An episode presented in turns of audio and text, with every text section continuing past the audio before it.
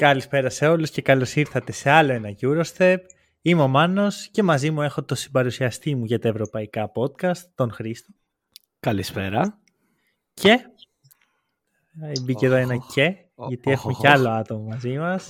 Έχουμε μαζί μας το πέμπτο μέλος του Hack and Roll, στην πρώτη του εμφάνιση σε μικρόφωνο, στον τεμπούτο του, ο Ρούκι Γιώργος. Γιώργο, καλησπέρα. Καλησπέρα, καλώς σας βρήκα. Πρώτη εμφάνιση ε, στα ευρωπαϊκά δρόμενα για, τα, για το hack and roll στο Eurostep και χαίρομαι που είμαι εδώ. Τι είναι αυτά, ρε; Τι είναι ταπεινό, Πολύ, τι πολύ τυπικούρες. Δεν Απολύες. μπορούμε εδώ πέρα. Γιώργος γνωστός και ως Young Bucket, ένας θρύλος του ελληνικού Twitter. Τουιτάρει πιο γρήγορα και από τη σκιά του. Ε, υπε, υπερβάλλει, ναι. Ω, καλά, το ότι τουιτάρει πιο γρήγορα από τη σκιά σου είναι δεδομένο. Ε, sorry, δεν ξέρω αν το έχεις κατανοήσει. Young Bucket παρά δεν ξέρω κι εγώ. Παρά Elon Musk, ξέρω εγώ. Σαν τον, σαν τον Sams, ρε εσύ. Κάπως αυτό, αυτό. Είναι το Watch Bomb και μετά είναι το Young Bomb. λοιπόν, θα τον γνωρίσετε σιγά σιγά τον Γιώργο. Θα σας γνωρίσει και αυτός. Γιώργο το παιδιά, παιδιά ο Γιώργος. Σήμερα λοιπόν δεν έχουμε θέματα Ευρωλίγκας. Πρώτη φορά στην ιστορία του Eurostep γιατί έχει, έχει μια διακοπή ε, είναι τώρα η εβδομάδα των κυπέλων, Final Eight. Να δούμε και από εκεί τι θα γίνει. Έχει, μέχρι και το ελληνικό Final Eight έχει ενδιαφέρον Και μου στέλνει πριν από κάνα τη βδόμαδο ένα ηχητικό Χρήστος. Μου λέει λοιπόν, τώρα ήταν, ένιωθα σαν να είμαι ο Νίνο για να μου στέλνει ηχητικά ο Γιανακόπουλος. Λοιπόν, θέλω να κάνουμε ένα podcast που θα μιλάμε για ομάδες εκτός της EuroLeague. Έτσι το ξαφνικό. Ναι, ήταν πιο άκυρο πράγμα. Ναι, δεν θα μπορούσα να έχω πει κάτι απλά πέταξα αυτό. Οπότε είμαστε εδώ και έχουμε τον άνθρωπο για αυτή τη δουλειά. Ο οποίος νομίζω. Γιατί όπως και κάθε rookie πρέπει να μπαίνει στα βαθιά. Αυτό, αυτό. Δεν μας αρέσει. Θέλουμε να είναι στα βαθιά. Δεν μπορούμε τα απλά ντεμπούτα. Οπότε είναι εδώ ο Γιώργος γιατί είναι αυτός που βλέπει τα περισσότερα ματς ομάδων εκτός της Ευρωλίγκας από τους τρεις μας. Ξεκάθαρα. Ναι, υπάρχει. Πες, πες, πες για τον εαυτό σου. Πες, ναι, βλέπω μίλα, 8 μίλα. τη μέρα, πες. Κοίτα να δεις, φέτος, επειδή τα αγωνιστικά δρόμενα τρέχουν με πολύ γοργούς ρυθμούς και έτσι, δεν υπάρχει, δηλαδή το καλύτερο που μπορείς να κάνεις είναι να κάνεις, ε, να στοχεύσεις σε δύο-τρεις ομάδες που παίζουν το πιο ελκυστικό για την άποψή σου μπάσκετ και μετά να, να συνεχίσεις να, να χτίσεις πάνω σε αυτό. Ναι, ναι, να χτίσει πάνω από αυτό, ρε παιδί μου. Να δεθεί μαζί ναι. τους, έτσι, Ναι. Το... Να χτίσει μια σχέση έτσι. Έχω πει πολλές φορές ότι θα το κάνω αυτό. Ε, Ακριβώς αυτό. Δηλαδή, λέω, ας πούμε, αυτή η γερμανική ομάδα μου αρέσει mm. πάρα πολύ, θα την παρακολουθώ πολύ φέτος. Το θέμα είναι ότι όταν θες να παρακολουθείς NBA, Euroleague, ρίχνεις και μια ματιά στην Α1 να δεις τι παίζει έχεις και λίγο το κολυγιακό να δεις κανένα prospect. Δεν είναι τόσο εύκολο. Δηλαδή, ναι, χάνει την μπάλα, χάνει την μπάλα. Αυτό πρέπει να αποφασίζεις ποια είναι η λίγα σου. Ότι αυτή είναι η λίγα μου, ρε παιδί μου. Ο Χρήστος έχει πει: Η λίγα μου είναι η Ευρωλίγκα. Αυτό Ευρωλίγκα. Και μετά χτίζεις, βρίσκεις μια secondary λίγα και μερικές ομάδες. Νομίζω ότι γίνεται. Έχουμε και ζωή. Δύο-τρεις. Ναι, ειδικά, ειδικά όταν είναι τόσο πολλά τα παιχνίδια έτσι. Γιατί μιλάμε για NBA με 82 παιχνίδια κάθε ομάδα, μιλάμε για Ευρωλίγκα με 35 παιχνίδια κάθε ομάδα. Χάνει την μπάλα, χάνει την μπάλα. Είναι πάρα πολλά τα παιχνίδια. Αυτό, αλλά ευτυχώς λέω, βρήκαμε εσένα Γιώργο για να σε εκμεταλλευτεί. Mm. Ενώ για να σε καλέσουμε εδώ και να μας πεις τα πράγματα. Ο Χρήστος έχει flashback από το δικό του ντεμπούτο. Έχω παθαίνω PTSD τώρα, όχι, όχι. Ε, war scenes ε, και με airstrikes και τέτοια. Λοιπόν, έχουμε λοιπόν διαλέξει έξι ομάδες τις οποίες εγώ, ο Χρήστος ή ο Γιώργος θεωρούμε αξιόλογες να συζητηθούν σήμερα. Θα τις πιάσουμε μία-μία και έχουμε και ελληνικές ομάδες το οποίο ακούγεται ψηλολογικό δεδομένο ότι φέτος έχουμε ένα ποιοτικό πρωτάθλημα. Νομίζω το πιο ποιοτικό των τελευταίων χρόνων. Mm. Πορείες σε ευρωπαϊκά κύπελα. καλά project, τουλάχιστον για μία σεζόν, γιατί ένα project πρέπει να έχει και διάρκεια. Αλλά πριν δύο χρόνια δεν θα ήταν καμία ελληνική ομάδα σε αυτό το επεισόδιο. Σίγουρα. Νομίζω ότι και αυτό είναι και εμένα που με ενέπνευσε για να σου στείλω το μήνυμα τότε. Μια μεγάλη νίκη μιας ελληνικής ομάδας που θα σχολιαστεί πιο μετά στην Ευρώπη ήταν που με έκανε να στείλω το μήνυμα. Οπότε δείχνει ότι έχει ανεβεί επίπεδο το ελληνικό πρωτάθλημα και νομίζω ότι αυτό βασίζεται περισσότερο στους προπονητές. Γιατί μιλάμε ότι υπάρχουν αρκετοί Έλληνες προπονητές στην Ευρώπη και στα μεγάλα πρωταθλήματα και στην Ευρωλίγκα. Οπότε έπαιξε το ρόλο του σιγά σιγά για να αναπτυχθεί όλο αυτό. Mm, αυτό ακριβώς, ακριβώς. υπάρχει και μια οικονομική ανάπτυξη περισσότερη θα έλεγα εγώ στο μυαλό μου τουλάχιστον. Ανάπτυξη. Μια σταθερότητα ρε παιδί μου. Δεν βλέπεις αυτά τα πράγματα που έβλεπες πριν από τρία χρόνια. Ακόμα δεν είμαστε στο ιδανικό σημείο βέβαια. Αλλά ξέρεις πρέπει να γίνει βήμα-βήμα και θα ξεκινησουμε με το Περιστέρι. Περιστέρι BC Σωστά. Ή όπως αρέσει να γράφεται στα ελληνικά μίντια, το περιστέρι του Βασίλη Φανούλη. δεν έχει, δεν είναι σκέτο περιστέρι. Είναι πάντα με το του Βασίλη Φανούλη. του Βασίλη Φανούλη. Γιώργο, μίλα λίγο για περιστέρι. Πάρε την πάσα. Να πούμε ότι από πέρυσι με τη μεταγραφή με εισαγωγικά του Βασίλη Φανούλη στο περιστέρι ε, είδαμε μια πολύ σωστή οικονομική προσπάθεια και ένα αρκετά μεγάλο άνοιγμα από τις ηθήνοντες της ομάδας. Ε, η πρώτη χρονιά ήταν πάρα πολύ καλή, γιατί ήταν μια ομάδα με αρχή και λοιπά ε, που έκανε την προσπάθειά της στο κύπελο στο πρωτάθλημα. Και φέτος ε, η off-season άρχισε με μια δυναμική προσθήκη, να το πούμε έτσι, του Joe Ragland, ο οποίος είναι ο puppeteer του, του Περιστερίου, κινεί όλα τα νήματα αυτός, Μιλάμε για τον παίχτη που είναι. Ε, εγώ αγχώθηκα. Τι είναι αυτό. Κάτσε, λέω.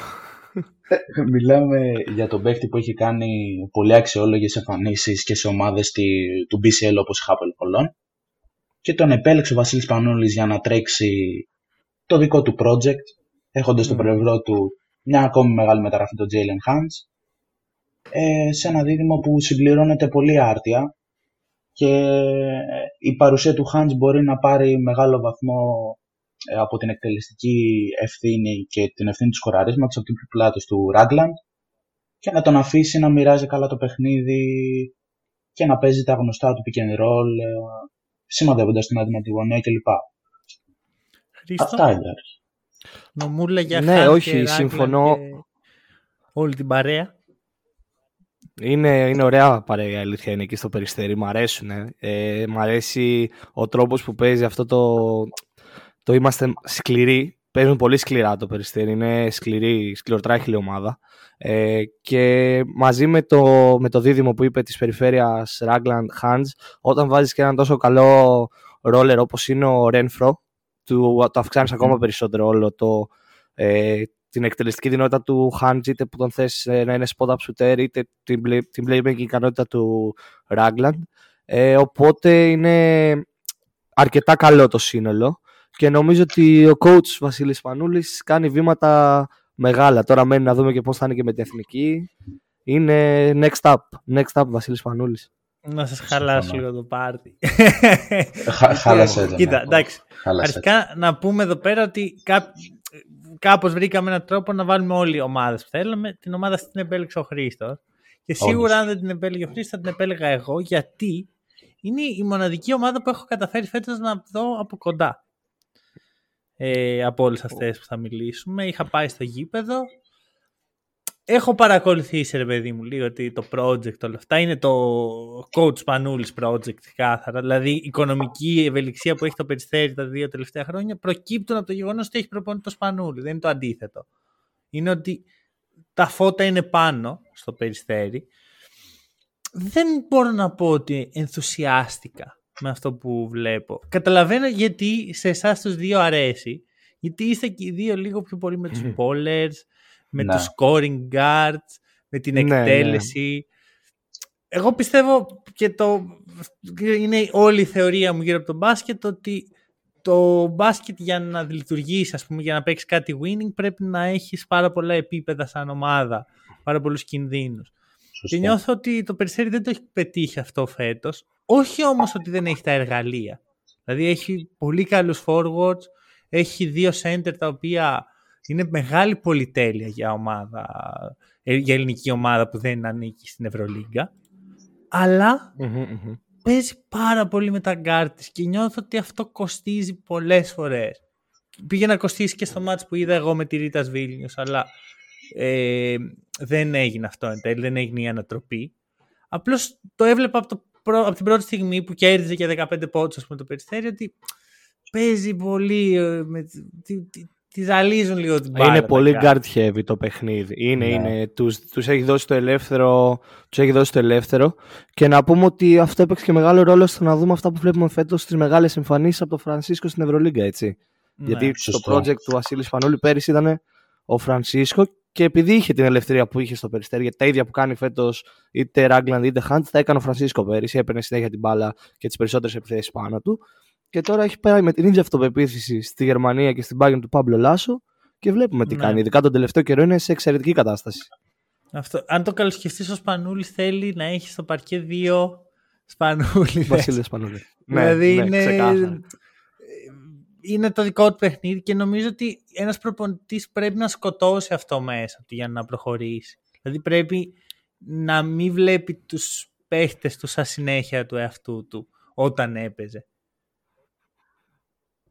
Mm. Γιώργο; Ναι, ναι. Ε, εγώ θα ε, συμμερίζομαι τις ε, ανησυχίες του Μάνου πάνω στο θέμα παρόλο που η εικόνα παρουσιάζει το περιστέρι επιθετικά τουλάχιστον εμένα με κάνει να θέλω να το δω. Αλλά μιλάμε μόνο για ένα κομμάτι του παιχνιδιού και όπως ανέφερε και ο Μάνος πρέπει να υπάρχει ισορροπία ε, και αυτή η ισορροπία δεν έρχεται μέσα από το αμυντικό σκέλος του παιχνιδιού ε, που μιλάμε ότι στα περισσότερα μάτς που έχει χάσει το Περιστέρι, μια ομάδα που θέλει να τρέχει το ρυθμό, θέλει να ξεχύνεται στον ευνηδιασμό, ε, θέλει να χρησιμοποιεί τη γρηγοράδα των περιφερειακών τους, ε, δεν μπορεί να θέσει τους τόνους πίσω στην άμυνα και ενδεχομένως σε πολύ κλειστά παιχνίδια αυτό να στοιχήσει, γιατί μιλάμε και για μια περιφέρεια που παρόλο που είναι πάρα πολύ ταλαντούχα μπροστά, έχει ένα σαφές έλλειμμα σε ύψος και δύναμη. Γιατί τώρα η περιφέρεια έχει το Ragland, έχει το Hans, έχει το Love και στο 3 παίζει και ο Williams. Οπότε εμένα μου λείπει ας πούμε ένας παίχτης ε, σαν ε, άγκυρα πίσω στην άμυνα στις θέσεις των forwards και των ναι. guard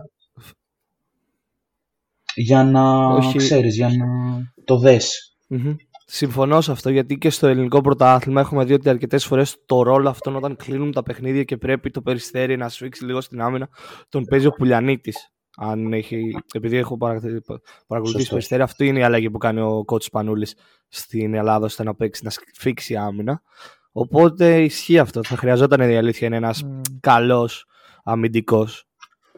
Ωστόσο, Χρήστο, θεωρείς ότι αυτό το playstyle δουλεύει για μια ομάδα σαν το Περιστέρι, δηλαδή μπορεί να πάει στο επόμενο επίπεδο παίζοντας έτσι; Ε, κοίτα, η αλήθεια είναι ότι τα τελευταία χρόνια έχουμε δει την Ευρωλίγκα πολύ guard heavy ομάδες να κάνουν και καλές πορείες και κατακτήσεις με βασικότερη την ΕΦΕΣ του Αταμάν. Ε, ναι. οπότε πιστεύω ότι μπορεί να εξελιχθεί σε κάτι τέτοιο όλο αυτό, όλο το project. Απλά προφανώς με αλλαγές γιατί ο Ράγκλαντ είναι και μεγάλος ηλικιακά, έτσι. Mm, Απλώς ξέρεις πιστεύω ότι θέλει λίγο ε, παραπάνω απειλές. Είναι ναι, πιο εύκολο προφανώς. να CFS και έχεις το budget και μπορείς να φέρεις και τον Dice και τον Σίβιτον ε, και τον Eliza Bryan. Απλώς νομίζω ότι κάποια στιγμή. Τώρα που το σκέφτομαι, νομίζω το περιστέρι μοιάζει λίγο με μια FS, budget FS. Με τον ναι, τρόπο αρκετά, που αρκετά. Απλώς νιώθω ότι χρειάζεται πολύ βάρη πορτοφόλι για να υπηρετήσει αυτό το παιχνίδι. Και ναι, γιατί θέση, θέση condition να είναι stars, να είναι αρκετά πάνω από το επίπεδο που παίζουν οι υπόλοιποι όλοι. Συμφωνώ και εγώ σε αυτό. Έχετε ε, prospects από αυτή την ομάδα που θα μπορούσαν να παίξουν σε άλλο επίπεδο; Mm-hmm. Τώρα εντάξει δεν λέμε να πάμε από το BCL στο Eurocup, να πάνε Ευρωλίγκα. Ναι, να πάνε Ευρωλίγκα. Το βασικότερο project, prospect και project που υπάρχει σε αυτήν την ομάδα για μένα προσωπικά είναι ο Βασίλης Οσπανούλης.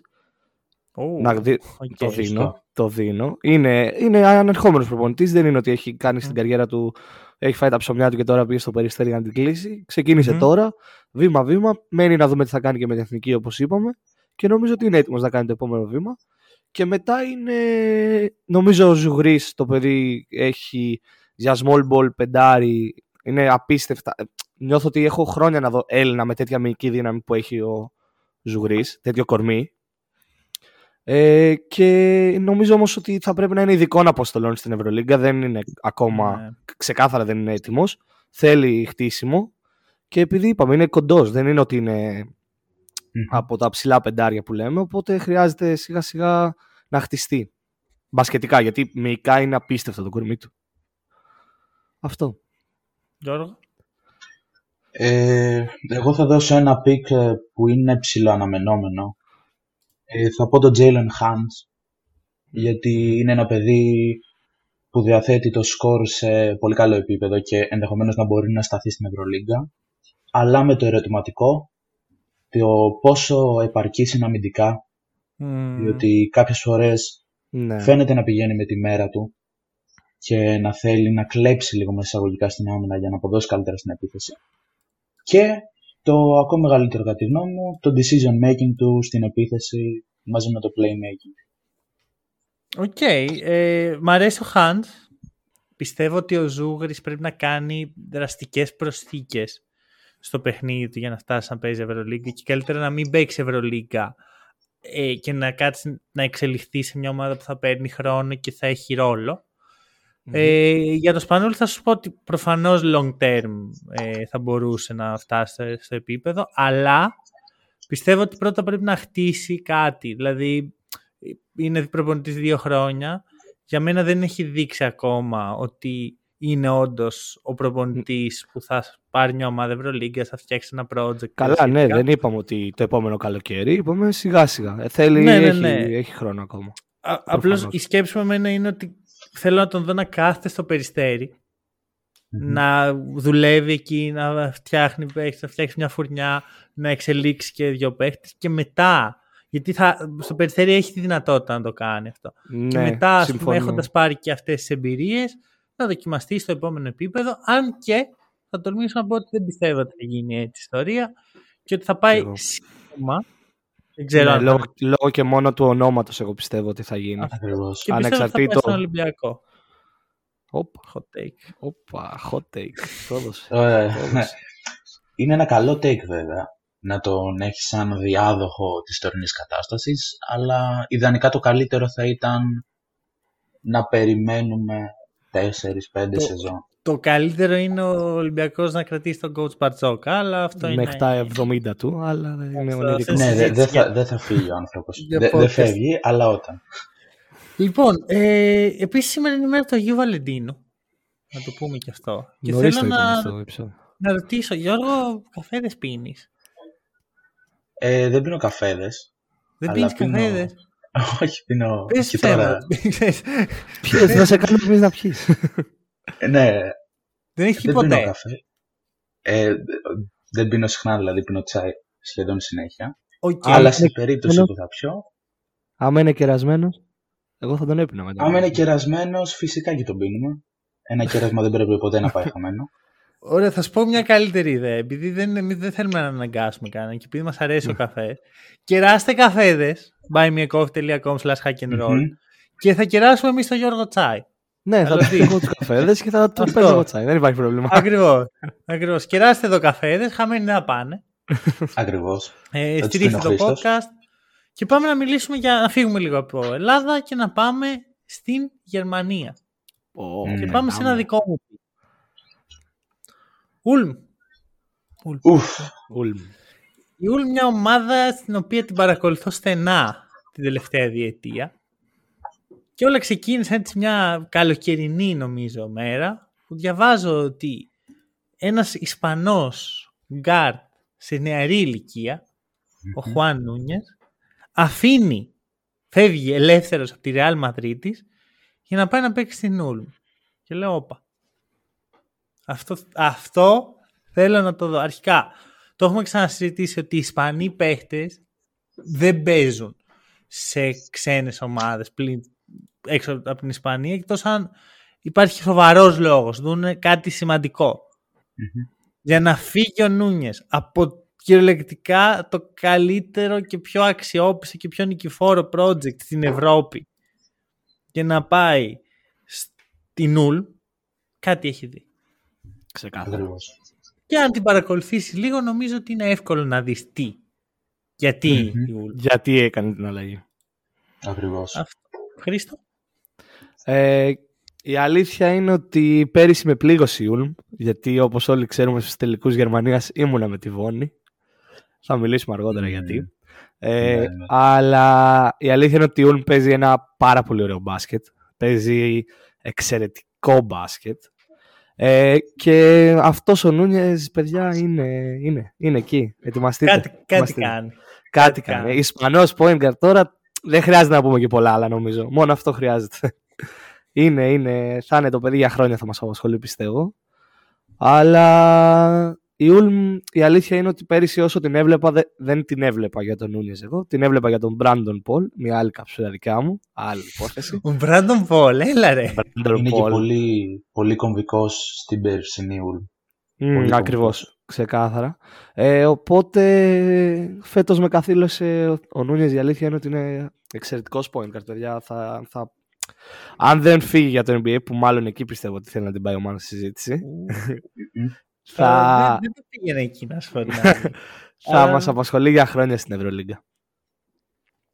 Γιώργο.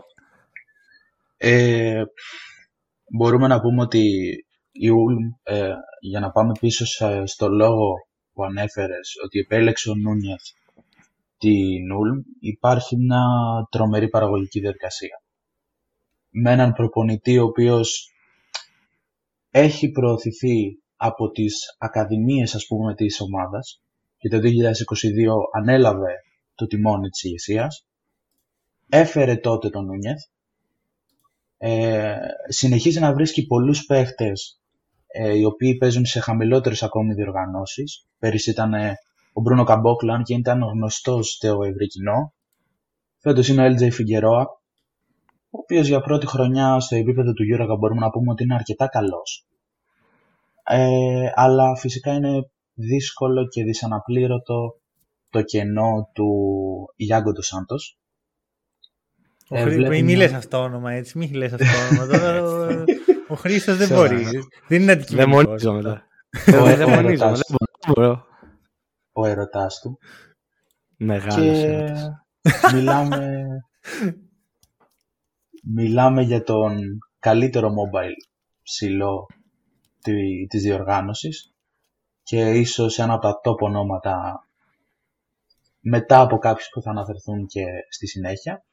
Ο Τρέβιον Williams ο οποίος ε, είναι ξεκάθαρα ο πιο σταθερός και ο πιο κομβικός παίκτης της Σουλ όχι μόνο επειδή αποτελεί έναν πολύ καλό σκόρερ μέσα από το ζωγραφιστό πολύ καλό στα ρολάρισματά του και έχουν φτιάξει ένα πολύ καλό δίδυμο με τον Χουάν Νούνιεθ αλλά ε, η μεγαλύτερη έκπληξη έρχεται ως προς τον τρόπο που λειτουργεί και μακριά τη ρακέτα.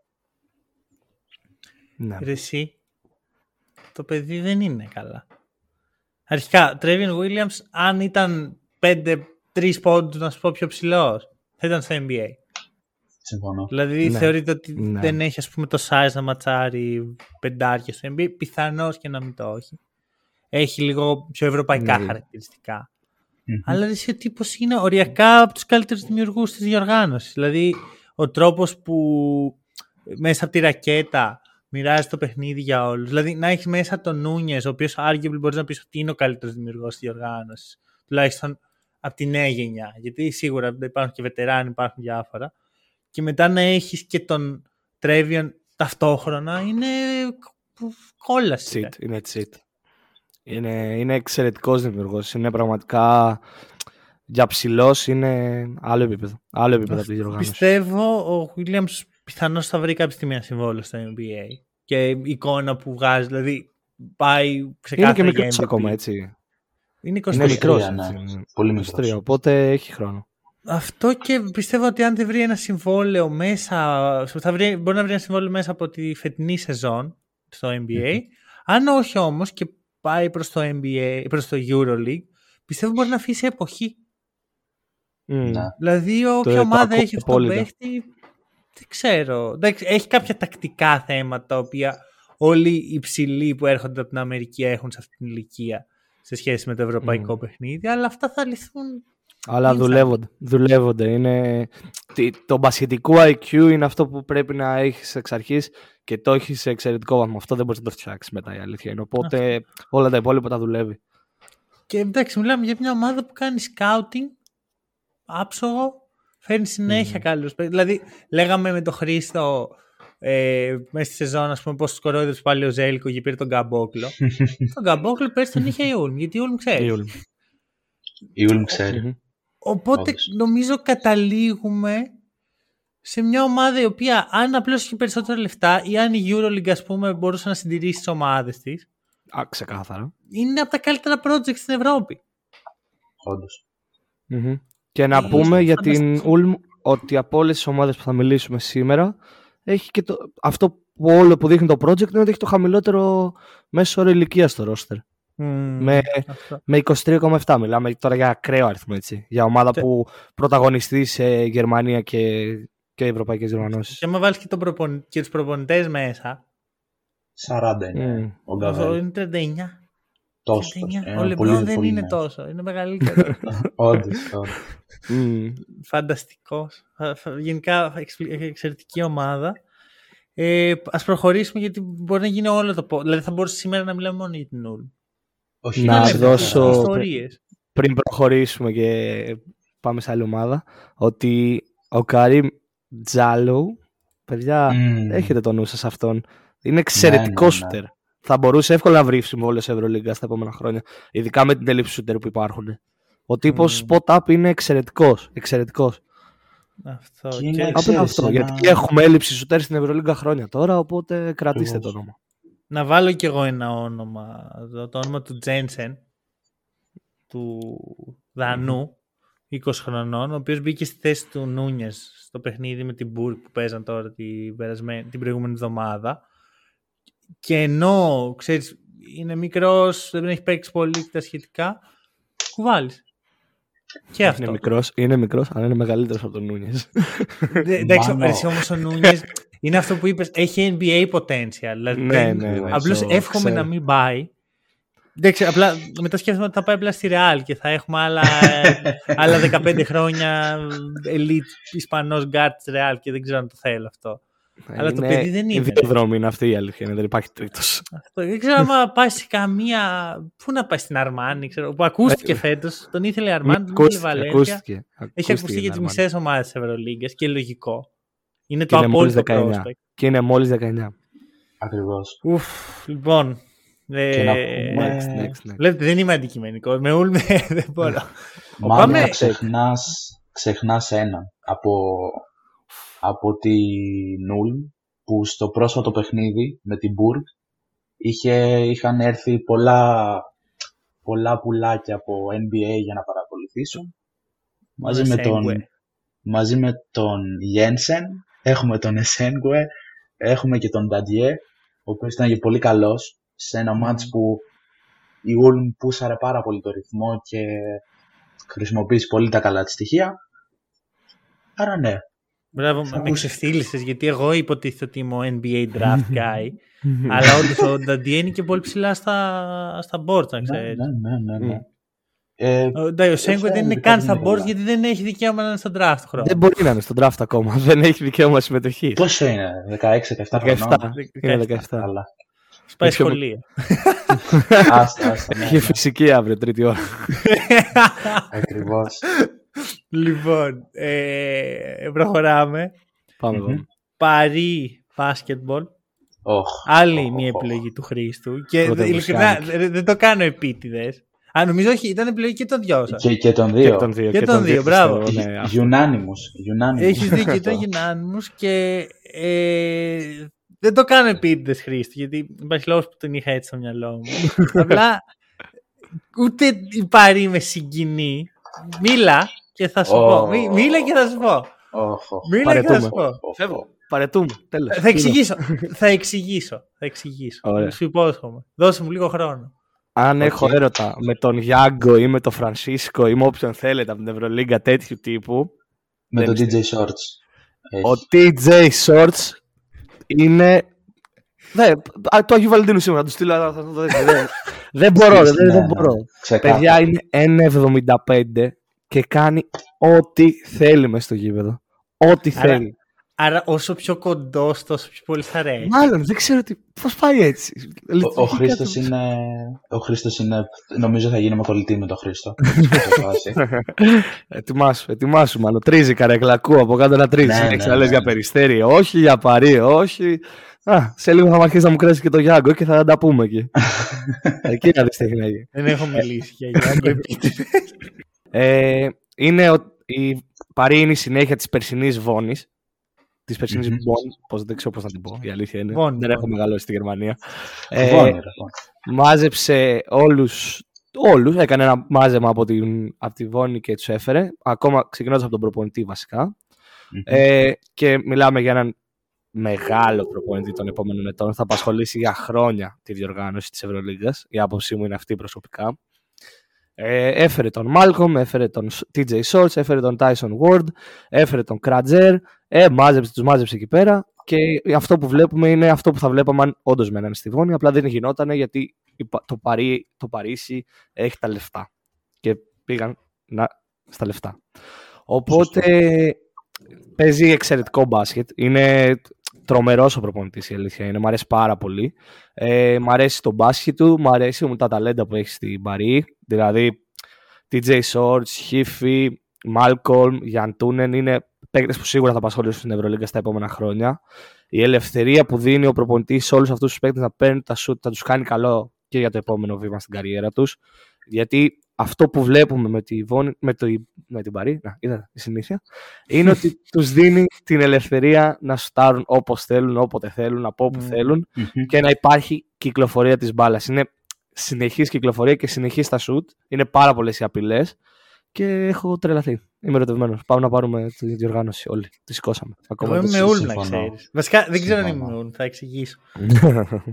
ε, Γιώργο σε αυτή την ομάδα μπορώ να πω ότι είναι στο top 2 των ομάδων που αγωνίζονται εκτός της Ευρωλίγκα.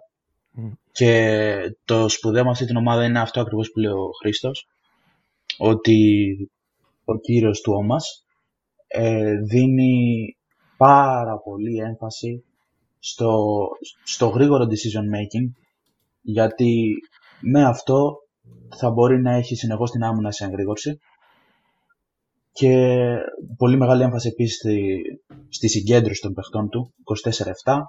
Υπάρχει το πολύ ωραίο quote πάνω σε αυτό που λέει Quick decisions are better than uh, right and slow decisions.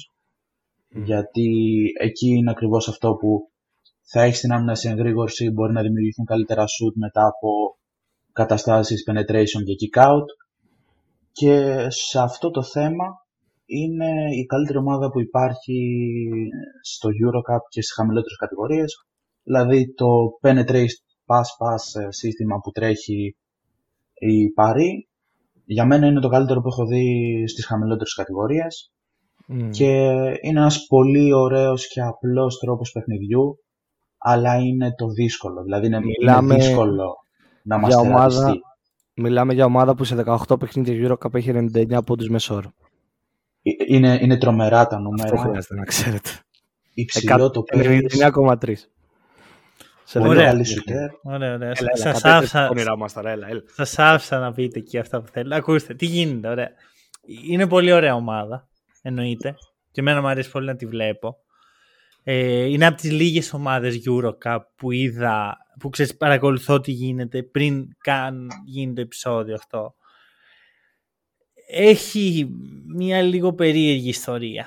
Δηλαδή, OK, okay, αντιγράφει το homework της Βόνης. Βασικά, όχι, δεν είναι καν ότι αντέγραψε. Πήγε ο, ο στην ε, Παρή και αντέγραψε το homework του εαυτού του. Δεν είναι, ξέρω σαν το Σπανούλ που παίρνει όλους τους παίχτες τα κιανού. είναι... ε, δεν έχω ακριβώς πρόβλημα με αυτό. Απλώς νιώθω πως θα προτιμούσα είτε να κάτσει εκεί που ήταν, είτε να φτιάξει από την αρχή ένα project, όχι να καταστρέψει την παλιά του ομάδα. Βέβαια, όλη αυτή η free agency ήταν, θα μπορούσαν να έχουν σκορπιστεί απλά στους εθέρες, γιατί είχαν όλοι πολύ καλή σεζόν σε μια ομάδα που κατέκτησε το περσινό BCL. Ακριβώς. Θεωρώ ότι το μπάσκετ που παίζει είναι εξαιρετικό, είναι, είναι χαοτικό ρε παιδί μου, δηλαδή δεν ξέρεις Ναι. τι να περιμένεις. Είναι το απόλυτο χάος και μου αρέσει πάρα πολύ, αλλά για να γίνει αυτό πρέπει να το χτίσει σε 2-3 χρόνια.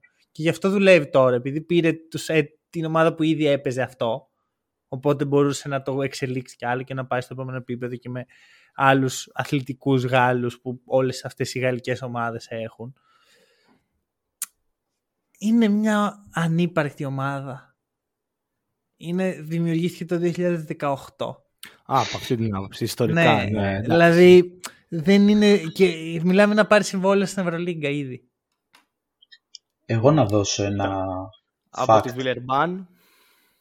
Ρε, μαζί σου, απ' τη μία μαζί σου, απ' την άλλη, να σου πω κάτι ότι η Βιλερμπάν την Παρή την έχει, θεωρώ. Δηλαδή με αυτή την ομάδα η Παρή θα ήταν σαν τη Βιλερμπάν. Και το Μμμ. κυριότερο είναι ότι. Όλα θα παίζει ωραίο μπάσκετ. Εντάξει, αλλά δεν θα το κάνω μα έχει τρεις νίκες, ρε φίλε. Δεν σου λέω, μ' αρέσει πολύ το ωραίο μπάσκετ, είμαι μεγάλος φαν, αλλά λίγο πρέ- πρέ- θα πρέπει να πουσάρει, ας πούμε. Και ειδικά για μια ομάδα που δεν υπάρχει στο χάρτη. Και το λέω γιατί καλώς ή κακό οι ομάδες χτίζονται με το, σε βάθος χρόνου, δεν χτίζονται σε πέντε χρόνια.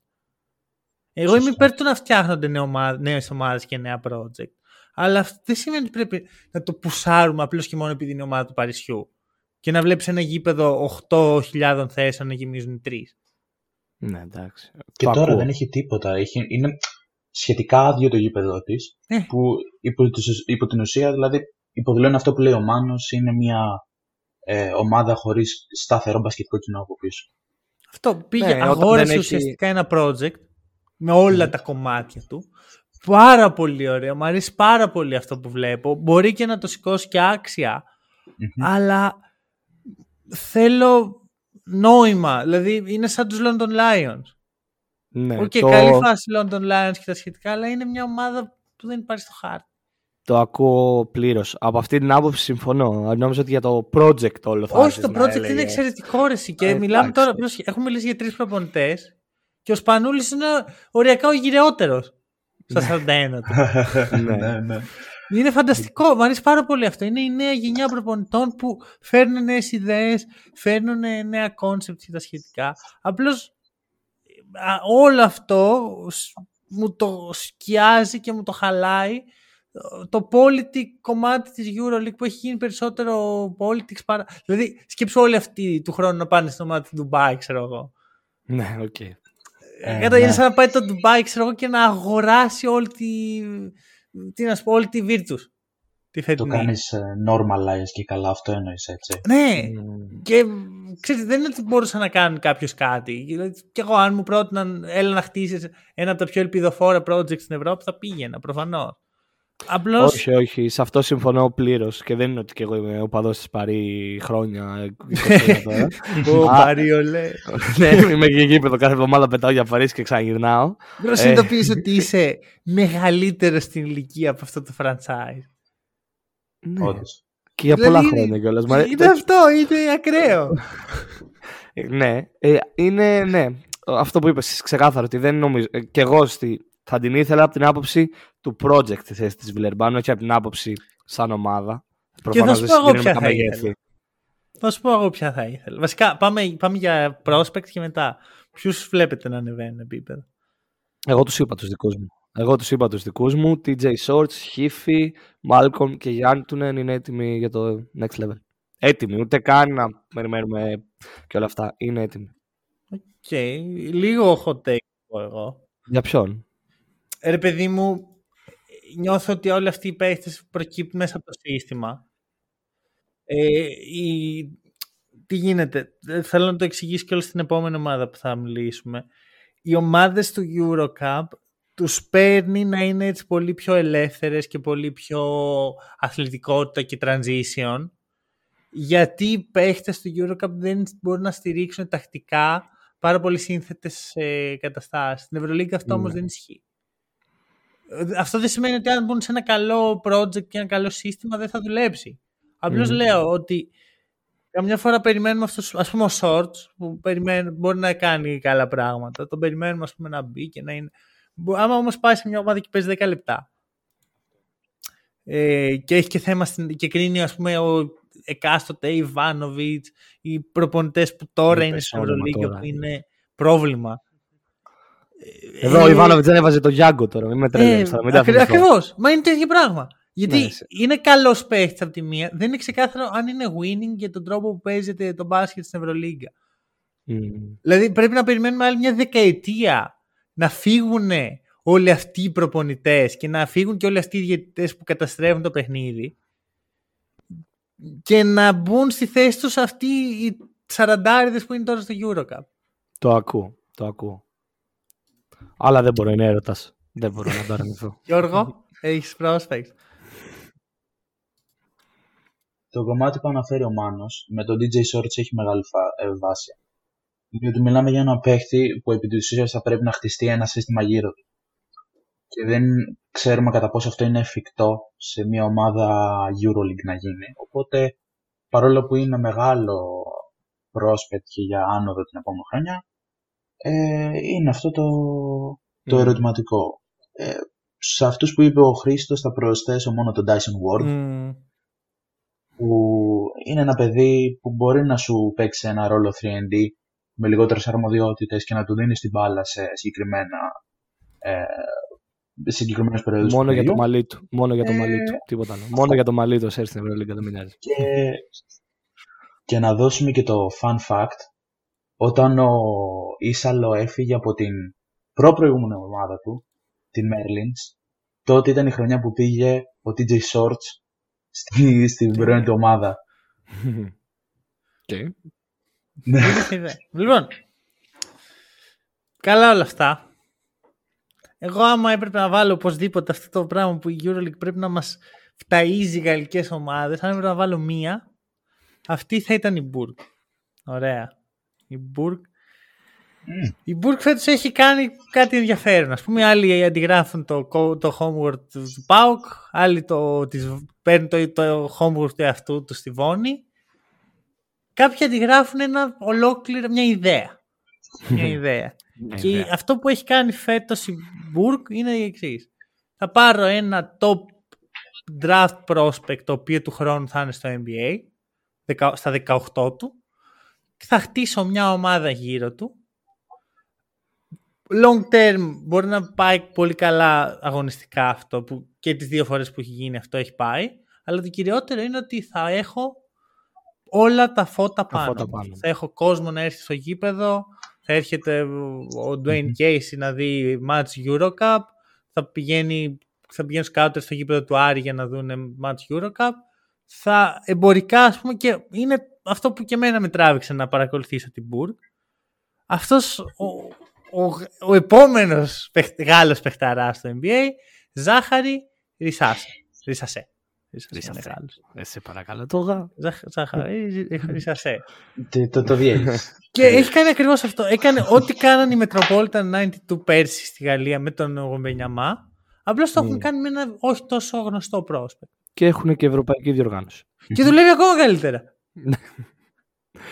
Είναι ξεκάθαρη η κατεύθυνση της Μπουργκ αυτό που πήρε ότι δεν ξέρω πότε πάρθηκε η απόφαση, η αλήθεια είναι ιστορικά, αλλά έχει αυτή τη στιγμή κάνει ένα τρομερό παιδομάζωμα μέσα εισαγωγικά. Έχει εξαιρετικό υλικό η κάτω των 21 ομάδα της ε, και μπορεί τα επόμενα χρόνια να βλέπουμε παιχταράδες και παιχταράδες στην Ευρωλίγκα και να λέμε «Α, αυτοί παίζαν μαζί ρε, που στην κάτω 21 της Μπουργκ».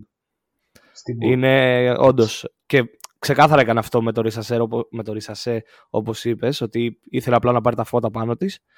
Και γιατί όχι έτσι, ακόμα και έτσι, έδειξε στα επόμενα prospect ποια γαλλική ομάδα είναι αυτή που θα τους ανεβάσει επίπεδο και θα τους δώσει και τα φώτα. Για να Μμμ. πάνε σε κάποιο καλό, καλύτερο pick από ό,τι ήδη. Αυτό. Ε, Γιώργο, Μπουργκ. Ε, την Μπουργκ πέρυσι, επειδή δεν ήταν τόσο κα- καλή στη διοργάνωση, την είχα κάνει λίγο στην άκρη. Την περιφρονούσε. είχα παραμελήσει λίγο. Mm.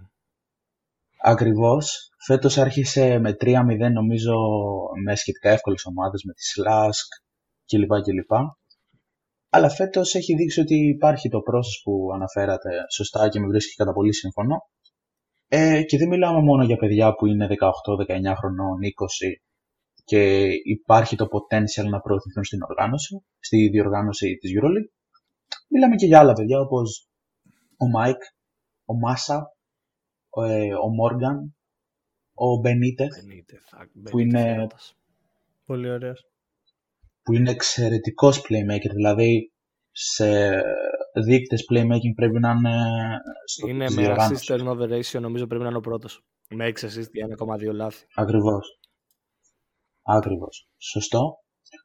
Ε, μιλάμε, υπάρχει και πίσω και το άλλο το παιδί, το δεύτερο center, ο, ο Κοκίλα, που είναι εξαιρετικός και επί της ουσίας αν υπάρχει ένα θέμα στη φετινή Μπουργκ είναι ε, το γεγονός ότι η περιφέρειά της πάλι έχει ένα θέμα στο υψομετρικά και δεν μπορεί τόσο εύκολα να διασφαλίσει το αμυντικό της rebound και όπως έκανε ας πούμε και, και η Ούλm της προάλλης. Δηλαδή αυτό.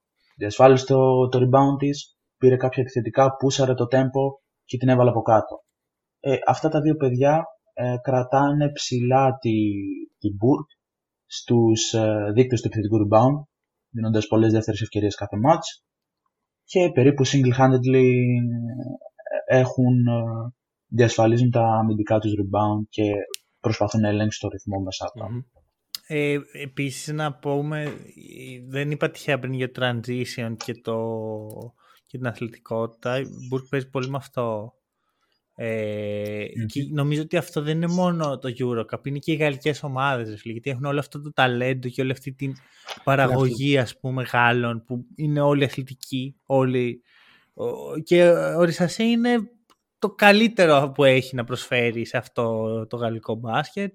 Είναι ο απόλυτος 3D παίχτης που έχει πολύ καλό potential στο transition αυτό που μου προκαλεί αίσθηση με αυτόν τον παίχτη είναι πέρα από το πώς βελτιώνεται μέσα στη σεζόν παίζοντας, το πόσο έτοιμος νιώθω ότι είναι. Δεν φοβάται να πάρει το shoot. Δεν φοβάται να είναι στη στιγμή. Είναι πρώτος σκόρερ στο Eurocup. Είναι 18 χρονών ακόμα. Έτσι. Δηλαδή είναι, με, με τρελαίνει σαν σκέψη αυτό. Ε, και είναι, όχι απλά είναι καλός, είναι εξαιρετικός σε μια winning ομάδα. Η Μπουργκ είναι πρώτη στον, τελείως πρώτη στον ομιλό του στο Eurocup, η Παρή τελείως πρώτη στον ομιλό του στο Eurocup.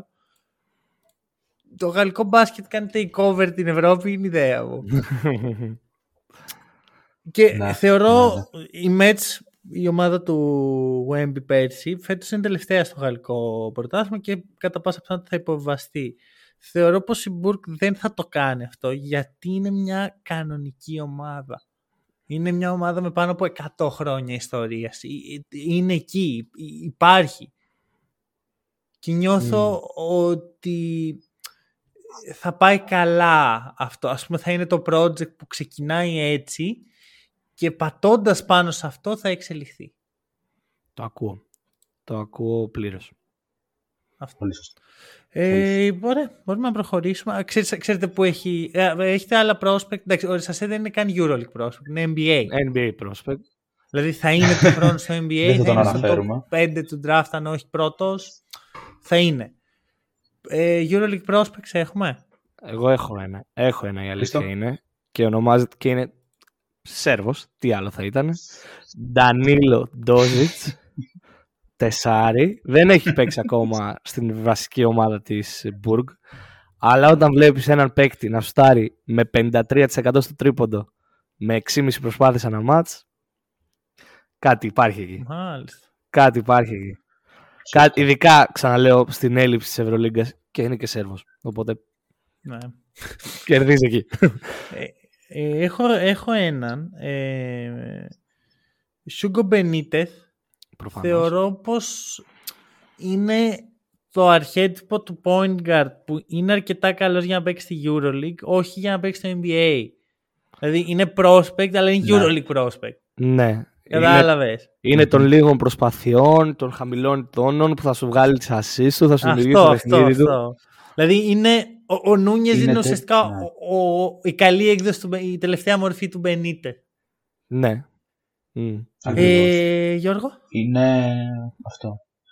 Ε, Εγώ θα έλεγα τον Benitez, συμφωνώ με όλα όσα ανέφερες. Δηλαδή, ιδανικά εμένα θα μου τέριαζε πάρα πολύ αν μιλάμε για πλαίσια Ευρωλίγκα.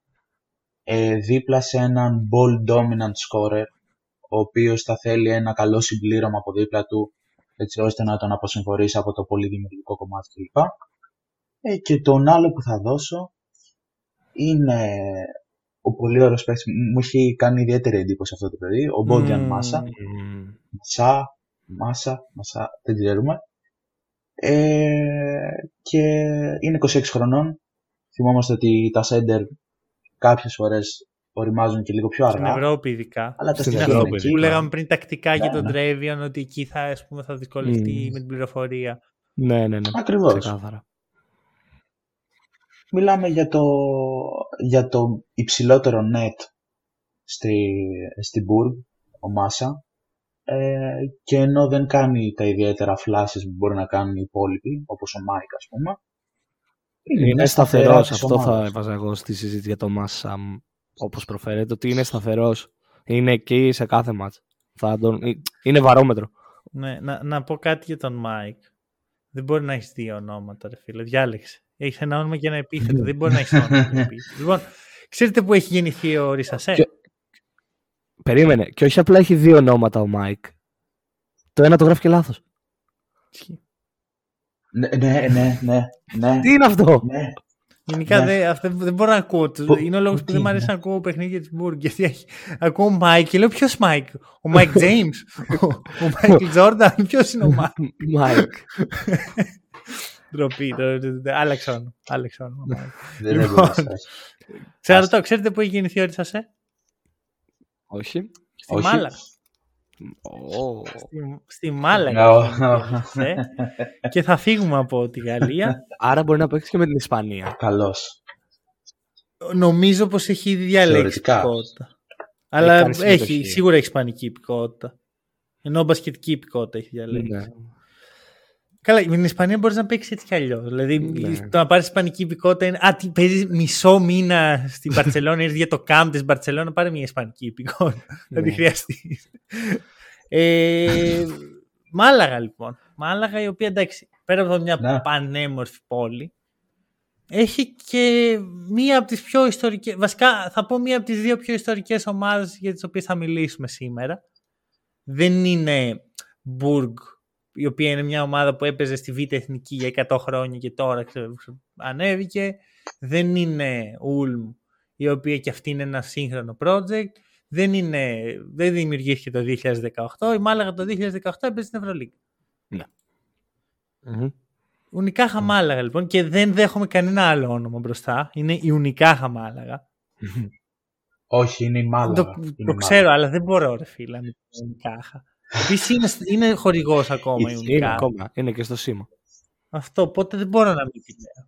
Είναι Δηλαδή, και σε εγώ άλλες- για χρόνια δεν ήξερα και σε ότι άλλες είναι ομάδες. από τη Μάλαγα. Νόμιζα ότι λέγεται Ουνικάχα η ομάδα. είναι σε το Εφές που λες Ανατολού Εφές και δεν έχει πουθενά το Ινσταμπουλ. ναι, ναι, ναι, δεν υπάρχει. Δεν υπάρχει. Το... Ακριβώς. Για πείτε, ε, θα δώσω εδώ πάσα στο Γιώργο. Βασικά και οι δύο την επιλέξατε. Μμμ, Μάλλον Ναι, έχουμε πολλά κοινά με Ναι. την τελικά. Και νομίζω ότι την επιλέξαμε και για τον ίδιο λόγο. ναι, ισχύει. Οχ. Εγώ, εγώ την επιλέγω ξεκάθαρα για τον προπονητή. Είναι, νομίζω είναι ένας από τους καλύτερους προπονητές που υπάρχουν αυτή τη στιγμή στην Ισπανία. Ε, Ή μιλάμε μπορεί για να ένα βάρω, πες και project το που όνομα. τα τελευταία... Το- το- Τον αποθεώνεις εκεί Την πέρα, του Μποναβάρο, λες σωστά. «Ω, Σούπερ προπονητής. Ποιος είναι, ρε, Ναι, μάνα». το, το έχασα, το έχασα. το έχασα. Είναι, είναι ένας εξαιρετικός προπονητής. Ε, δύο χρόνια τώρα μιλάμε για μια εκ των καλύτερων ομάδων στο Ισπανικό πρωτάθλημα. Ε, με τους βετεράνους τους να πλαισιώνουν άρτια τα νέα κομμάτια που θέλει να εντάξει στο σύνολο. Δηλαδή αυτό το ρόλο ας πούμε τον υπηρετεί τέλεια ο Will Thomas που είναι ένας παίχτης με Ευρωλίγκας, δηλαδή για μένα είναι ξεκάθαρο αυτό. Ε, και για να το πάμε λίγο στο πιο αγωνιστικό, ένα από τα βασικά που ψάχνει ο κύριος Ναβάρος στο παιχνίδι του είναι η ισορροπία ανάμεσα σε άμυνα και επίθεση. Ε, επιθετικά ο Πέρι μαζί με τον Δίαθ, το, ναι, τον Δίαθ, έχουν ε, τους κύριους ρόλους οργανωτών στο παιχνίδι. Ε, πυροδοτούν όλα τα plays αυτοί και σε ελαφρώς πιο ελεύθερους εκτελεστικά και δημιουργικά ρόλους έχουμε τον Γκάρτερ, τον Τέιλορ που ήταν ε, η νέα ε, προσθήκη στην ομάδα το καλοκαίρι για να αναπληρώσει το κενό του Μπριθουέλα και ο Τάιλερ Και πάντα μιλάμε ότι αυτή η ομάδα στο μπάσκετ που παίζει, με το ρυθμό που το παίζει, είναι κομβικό να μπορούν να ανοίξουν το γήπεδο υψηλή, να είναι γρήγοροι και να μπορούν να, κάνουν, να ρίξουν τους χρόνους μετάβασης από άμυνα σε επίθεση, έτσι ώστε να εκμεταλλεύεται τα πολύ καλά διαβάσματα που έχει ο κύριος Ναβάρο. OK. Okay. Χρήστε, εσύ γιατί την επέλεξες; Γιατί υπάρχει άλλο ένα που λένε. Περίμενε, περίμενε το, να το βρω, να το βρω, να το βρω. Βρες το, βρες το, βρες το, μάντεψε ε, Τάισον Κάρτερ. Ξεκάθαρα. Ξεκάθαρα. Βρο, ναι, ναι. βρωμάει παίχτης χρήστη. Βρωμάει. από χιλιόμετρα. Ε, ναι, δεν υπάρχει. Να εξηγήσω τι είναι ο παίχτης χρήστη. Τώρα το, νομίζω το, το αποκωδικοποίησα. λοιπόν, είναι, πρέπει να είναι όσο πιο κοντός, τόσο καλύτερο. Δηλαδή, νομίζω αν ήταν 96, δεν, δεν περνάει σίγουρα. Στα όρια. Δηλαδή και το 93 του Κάρτερ δεν είναι, πολύ, δεν είναι το ιδανικό. Δεν είναι ένα 60. Όχι, όχι. Άμα ήταν, άμα ήταν ένα 78, εκεί να δεις. λοιπόν, πρέπει να είναι σκόρερ. Αν έχει παίξει Α1 είναι πολύ έτσι. Άμα δηλαδή ο Χρήστος έχει φάει απογεύματα Κυριακής να τον βλέπει. Ναι, ναι. Παίρνει σίγουρα Ναι, ναι, ναι. Ό,τι είπες, δεν χρειάζεται κάτι άλλο. Να είσαι κοντός, σκόρερ, καλός χειριστής της μπάλας και να έχεις παίξει σε μια μικρομεσαία ομάδα της Α1. ναι, τελείωσε. Αυτό όμως είναι bonus point. Δηλαδή, εδώ πέρα, ναι, πούμε, ναι, ναι. Ο, ο Κάρτερ, επειδή δεν είναι αρκετά κοντός, τον βοηθάει ότι έχει παίξει Α1. Ακριβώ. Ενώ ο TJ Shorts, επειδή είναι πολύ κοντός, δεν χρειάζεται να έχει παίξει Α1. Πάει έτσι. Tyson Carter, Λαύριο, που λένε, που λένε από τότε, τον, τον λατρεύω, τον λατρεύω. Μ' αρέσει πάρα πολύ σαν παίχτης. Θεωρώ ότι πρέπει να το κάνει το βήμα. Θέλω να τον δω να το κάνει και μετά θα απογοητευτώ πάλι για άλλη μια φορά όπως απογοητεύομαι κάθε φορά με αυτούς τους παίκτες. Ε, εκτός από φέτος, εκτός από φέτος. Φέτος είναι η χρονιά σου. Φέτος είναι η χρονιά μου και απλά θέλω να τον δω. Θέλω να τον δω να παίζει Ευρωλίγκα. Έχει παίξει Ευρωλίγκα. Να παίζει, παίζει τώρα. Zenit. Θέλω να πω, επειδή μου έχει γράψει το, τη συμμετοχή, τότε ήταν, έχει γράψει και ένα Τότε ήταν μικρός. Τότε ήταν μικρός. Τώρα θέλω να τον ναι. δω. Τώρα θέλω να τον δω να πάει απέναντι στη. Να πάει, πού να πάει τώρα, σε ποια ομάδα θα πάει γι' αυτός. Όλοι προπονητέ. θα πάει στο Μεσίνα, τι να πάει; στο Μεσίνα. το λες. Όχι, όχι. Τι να πάει στο Μεσίνα; Εγώ αυτό σκέφτηκα. Με το που σκέφτηκα κάτι. Επειδή είναι, είπαμε, το έχουμε ξαναπεί για ποιο λόγο η Αρμάνη μου προκαλεί εφιάλτες για αυτούς τους παίκτες. Δεν χρειάζεται να το ξαναλέμε. Τζέριαν Γκραντ. ε, Χρήστο, ε, θυμάσαι που κάναμε μια δόση κάτι power rankings ναι, έτσι, ναι, ναι, ναι. πάλι φάγαμε ε, σφαλιά. Ναι, ναι, δεν, δεν μπορώ με αυτήν την ομάδα. Τέλος πάντων. Τέλος, τέλος, δεν μπορώ. Λοιπόν, ωραία, να, να μιλήσω για τη Μάλαγα πέρα από τον Κάρτερ. Ότι είναι η τρίτη ομάδα της διοργάνωσης του BCL στο assist για λάθη. Που αυτό δείχνει την εξαιρετική δουλειά του Ναβάρο και το πόσο καλά στείνει την ομάδα και πόσο ωραία παίζει την επίθεση. Γιατί μιλάμε για δεν είναι ότι είναι μια ομάδα σαν αυτές που κάνουν λίγα λάθη επειδή απλά δεν κάνει πάσες. Έχει flow στην επίθεση, έχει πολλές πάσες, αλλά έχει τη σίγουρη επιλογή, τη σωστή, σχεδόν πάντα. Δηλαδή, νιώθω ότι, αν, ειδικά αν κάτσεις να δεις ένα παιχνίδι της Μάλαγα, θα νιώσεις ότι δεν κάνουν ποτέ λάθος. Θα νιώσεις ότι περνάνε δεκάλεπτα ολόκληρα yeah. Ναι. χωρίς να κάνουν ένα λάθος. Και μ' αρέσει πάρα πολύ όλο το project αυτό πάλι. Ε, αυτό. Θέλω να ακούσω και το Μάνο να, άλλη μια φορά να κράζει έναν Όχι, όχι, όχι. όχι. Κοίτα, ε, εντάξει, μην, μην το κάνεις. Για μην το κάνεις. Ε, Μάλαγα έχω το, απεριόριστο respect, να ξέρεις. Γιατί, εντάξει, εσύ και μιλάμε για όλες αυτές τις ομάδες, κάποιες καλές, κάποιες κακές, κάποιες, εντάξει, όλες αυτές καλές είναι. Ε, mm. Αλλά κάπου σε αυτές τις διοργανώσεις υπάρχουν και μερικές όχι τόσο καλές. Η Μάλαγα είναι άλλο επίπεδο. Είναι μια ισπανική ομάδα, είναι στην ελίτ. Το μόνο πράγμα πούμε, που την κρατάει πίσω είναι ότι υπάρχουν άλλες ισπανικές που τους παίρνουν τους παίχτες, που είναι σε, παίρνουν τα ειστήρια για την Ευρωλίγκα, Βέβαια έχει φύγει τελείως και από το project της Ευρωλίγα. Λέω, εμεί θα παίζουμε στο BCL. Αλλά δεν δεν συγκρίνεται καν. Δηλαδή όλα, όλα αυτά τα προ, project μας ενθουσιάζουν κυρίως επειδή δεν είναι ισπανικές ομάδες. Γιατί όλα αυτά στην Ισπανία γίνονται ήδη την τελευταία δεκαετία. Είναι φυσιολογικά. Είναι φυσιολογικά. Αυτό η δέκατη Ναι. ισπανική ομάδα Όντως. έχει καλύτερα project από την τρίτη ιταλική π.χ. Μμμ. Οπότε, ξέρεις, δεν μου προκαλεί καμία εντύπωση. Όλες οι Ισπανικές έχουν από ένα παίχτη που έχει περάσει από τη Μάλαγα. Και εντάξει, θα ήθελα να τη Ναι. δω. Μου, μου λείπει λίγο. Μου, μου λείπει λίγο. Μου- Αυτό το κάτι, Είναι κάτι κενό μου της κάνει. διοργάνωσης, η αλήθεια. Είναι κενό της διοργάνωσης και γιατί είναι και εξαιρετικό το γήπεδο της ε, στην πόλη της Μάλαγα και εξαιρετική και η πόλη, όπως είπες και στην Αυτό, αρχή. αυτό. Δηλαδή, είναι... Είναι, είναι λίγο απώλεια η Μάλαγα. Και ο προπονητής βέβαια είναι λίγο σε προχωρημένη ηλικία για αυτές τις οργανώσεις, στα 46 του. Άμα Μανώ. δεν είσαι 40, Ναι, ναι, δεν, ναι, δεν όντως, παίζει. Βέβαια, όντως, όντως. και ο προπονητής της Όντως. Μπουργκ είναι 47. Απλώς ε, Άστα, ε, καλά. Και, που και αυτό νεαρός είναι για τα ευρωπαϊκά δεδομένα. Και βλέπεις πόσοι καλοί προπονητές δεν είναι στην Ευρωλίγα επειδή η Γερουσία έχει κρατήσει εκεί. Τα Ινία δεν τα δίνουμε πουθενά. Η Μπασκόνη, ας πούμε, έχει αλλάξει πέντε προπονητές και οι τέσσερις είναι ο Ιβάνοβιτς. Μάλλον θες να σου πω κάτι για τον προπονητή που θα, το- που θα σε κάνει να τον αγαπήσεις λίγο παραπάνω; Έχει περάσει από άλλες δύο ομάδες. Από πολλές βασικά ομάδες Ισπανικές, αλλά έχει περάσει από δύο συγκεκριμένες σαν βοηθός. Ποιες; Πες. Λογικά θα έχει πέρασει από Μπασκόνη για να το λες έτσι. Και ποια είναι η δεύτερη; Ποια είναι η δικιά μου Ισπανικά; Η Βαλένθια. Έτσι Έχει, ακριβώς. έχει περάσει από παντού.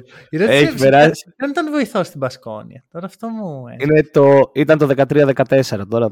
Λογικά στον Ιβάνοβιτς. Α, έχει, υπάρχει Παλιά, και ναι. προπονητής στην Ναι. Μπασκόνια. Και βλέπω. προπονητής. Και προπονητής, ναι, ναι, ναι. Α, Ε, ε, χάνει και η Εντάξει. Μπασκόνια. Βασικά, η Μπασκόνια με τους προπονητές έχει θέμα.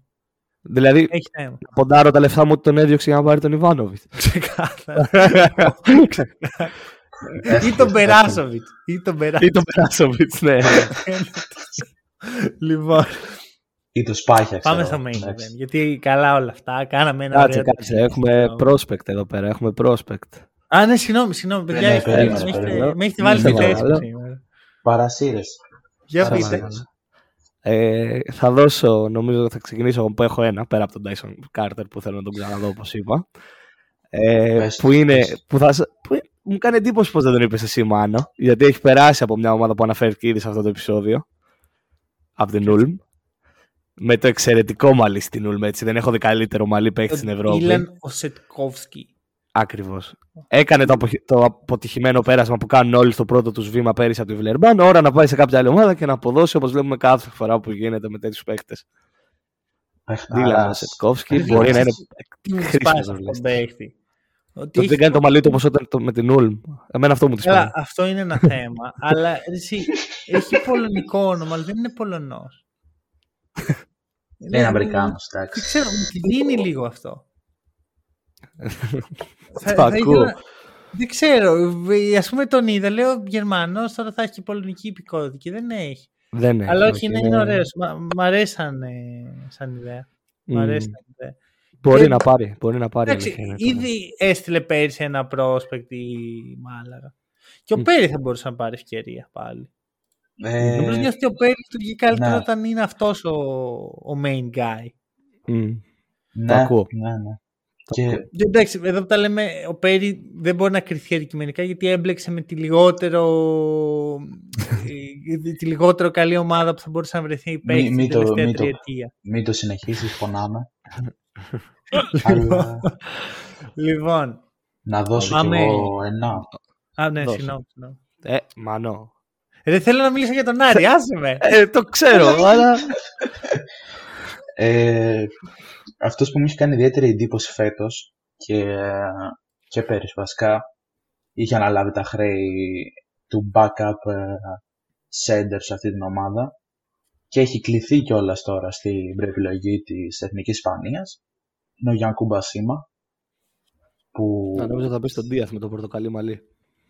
όχι αυτός είναι, αυτός είναι general είναι, είναι θεούλης ε, ο Γιάνκου Μπασίμα θα μπορούσε να, να κάνει και ένα βηματάκι παραπάνω στο rotation τη, της Μάλαγα, ξέρω εγώ την επόμενη χρονιά. Ε, γιατί είναι έτοιμος, έχει δουλέψει πολλά χρόνια σε αυτή την ομάδα. Ναι, αλλά το βλέπεις Ευρωλίγκα, εσύ. Ε, σε πολύ συγκεκριμένα πλαίσια. Πολύ συγκεκριμένα πλαίσια. Δεν μιλάμε Εντάξει, εδώ για... παίζει ο Κουμάτζε. Δεν καταλαβαίνω γιατί να μην παίζει ο αυτός. Έλα, ρε, ο Κουμάτζο όμως είναι θηρίο. Ε, Ε, αυτό Και το ο κρατάει Σίμα στη δεν πάει διοργάνωση. πίσω. Και ο Σίμα δεν πάει πίσω. Τα μπράτσα Εντάξει. του είναι. Τα είναι. μπράτσα του είναι μια χαρά, αλλά δεν είναι το ύψος, ας πούμε. Θε- θέλει δουλειά ξεκάθαρα, αλλά είναι σε αυτό το περιβάλλον που μπορεί να τον εξελίξει και το έχουμε δει πολλές φορές αυτό σε ομάδες της ΑΣΕΜΠΕ ότι κάποιοι παίχτες που ήταν ε, σχετικά μέτροι στη, σε μια ομάδα άλλαξαν πλάνο, άλλαξαν παραστάσεις Μμμ. και Το ε, ακούω. βρήκαν ένα καλύτερο, κατάλαβες, βρήκαν ένα καλύτερο Να Περιβάλλον. δουλέψει λίγο παραπάνω στα τελειώματά του η αλήθεια είναι ότι το χρειάζεται. Ακριβώς. Για ψηλός Όχι. χάνει αρκετά κοντά στο καλάθι. Μπορούμε να μιλήσουμε για τον Άρη. Ναι, πάμε Ναι, στην Άρη. σε ναι. παρακαλώ. Πάμε, πάμε. πάμε, πάμε. Κάναμε ένα ταξίδι στην Ευρώπη. Πήγαμε Γερμανία. Ξεκινήσαμε από Ελλάδα, πήγαμε Γερμανία. Πήγαμε. Γαλλία, Ε, Ισπανία, Γαλλία, Γαλλία. Ακριβώς. Ισπανία. Και τώρα θα φτάσουμε στην πόλη του Γιώργου. Πάμε Θεσσαλονίκη και πάμε αυτή τη στιγμή στην πιο hot ομάδα της Ελλάδας. Ναι. ναι. Άρης, coach Καστρίτης. Μεγάλε, Αγάπης. μεγάλε Ε, έρωτας, Καστρίτη. έρωτας. Μεγάλος Μεγάλη προπονητής. coach. Coach Καστρίτης, ο οποίος παίζει να είναι, όχι, είναι οριακά λίγο μεγαλύτερος από το Σπανούλη. Δηλαδή 41. Εκεί, εκεί κάτι έχει χρονιά του, 92, του 82 με τους προπονητές, δεν ξέρω τι συνέβη. Ναι, έλατε, βγήκαν όλοι τότε. Αυτό. Ε, εντάξει, μιλάμε για μια από τις καλύτερες ιστορίες και α- ακριβώς αυτό που χρειάζεται το ελληνικό μπάσκετ.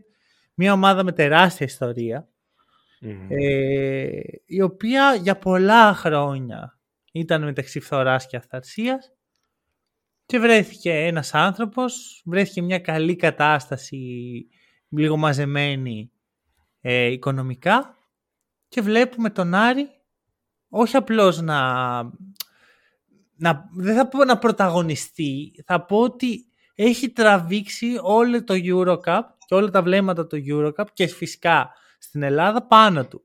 Γιατί Μμμ. όλ- όταν παίζει ο Άρης, ειδικά όταν παίζει στη Θεσσαλονίκη, είναι ένα, μια γιορτή. Πώς να μην τα τραβήξει με τέτοιο παλέ; Με τέτοιο Αλεξάνδρου, πώς να μην τα τραβήξει; Τ- Τρομερό. Είναι Δηλαδή, τι, απίστευτο. τι συζητάμε; Είναι, είδα και ένα βιντεάκι στο YouTube του ενός καναλιού ο οποίος κάνει ταξίδια γενικά στην Ευρώπη και κάνει reactions στις κερκίδες και όλα αυτά. Ε, μπορώ να πω το όνομά του, θα το πω, γιατί όχι. Εμέκα Reacts είναι. Ε, και είναι το βίντεο που έκανε στο Άρης Πάοκ είναι τρομερό, πρέπει να το δουν όλοι.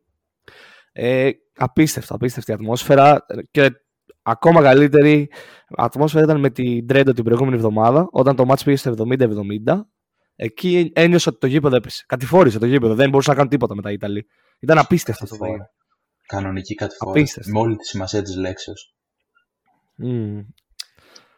Εντάξει, τι να πούμε. Ρε, εσύ, Εντάξει, ο Άρης πήρε φέτος για μένα ένα ρίσκο, το οποίο ο, ο coach Καστρίτης ήταν πολύ υπέρ του να γίνει αυτό, όπως ο ίδιος έχει πει.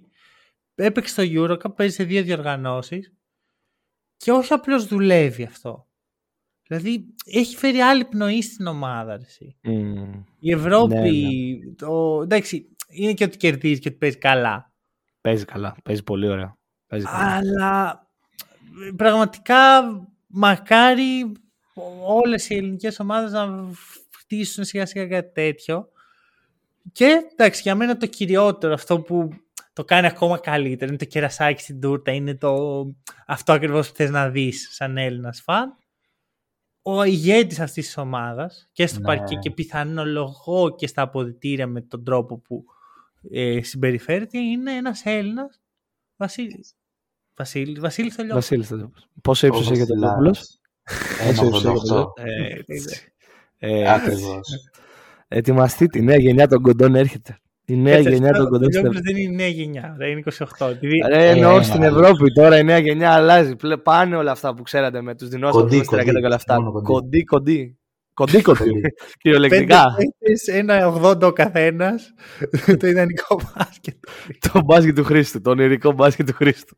Και, και Σέντερ 1,96 τύπου Χάινς. Αυτό είναι ο παράδεισος του Χρήστου Βουλίγια. Ξεκάθαρα. Είναι Χάιν, Ζούγρη. Ναι, έτσι, έτσι. Ναι, το έχω δείξει εγώ τώρα. Έχω δείξει. Όταν γίνω GM μιας ομάδας, όταν γίνω general manager, ετοιμαστείτε. Ετοιμαστείτε να δείτε τρελά πράγματα. Για πες τώρα, Γιάρη. Εγώ λέω να μιλήσει ο Θεσσαλονικιός. Σωστό. Ναι. δεν είναι από Θεσσαλονίκη, αλλά μένει εκεί. Ναι, ναι, ναι, θα πάρει το βάρος. Ε, να αρχίσουμε λίγο από το, το turning point, ας πούμε, της χρονιάς του Άρη. Ε, είναι αναπόφευκτο όταν επιλέγει ένας προπονητής να δουλέψει με παίκτες που θα τους πάρει από το ακόμη χαμηλότερο επίπεδο και θα προσπαθήσει να τους βάλει σε ένα σύστημα ελαφρώς ε, μεγαλύτερο ανταγωνισμό, ότι πολλές φορές δεν θα του βγουν και τα πράγματα. Ε, ο Άρης άρχισε να χτίσει την περιφερειά του το καλοκαίρι, παίρνοντας τον Όστιν Καρ για να είναι ο, ο Μάρκος Καρ, και λέω Όστιν, καλά, παίρνοντας τον κύριο Μάρκους Καρ για να είναι ο παρτενέρ, ας πούμε, του Βασίλη Τολιόπουλου. Ε, αυτή η επιλογή δεν του βγήκε, η προσαρμογή του ήταν λίγο περίεργη, ε, δεν φάνηκε ποτέ να μπαίνει στο 100% στο, στα πράγματα της ομάδας. Και τότε είναι που έρχεται μια χρυσή ευκαιρία από το Ισραήλ ε, και με όλα αυτά τα ε, πολύ unfortunate πράγματα που γίνονται εκεί. Και ο κύριος Καστρέιτης φέρει τον Τζόναθαν Στάρκ ένα παίχτη που έρχεται και λύνει σε αρκετά μεγάλο βαθμό τα προβλήματα που είχαν δημιουργηθεί εκεί Παίχτης του Χρήστη ε, αυτός. Τι ύψος ναι. έχει. Α, μπράβο.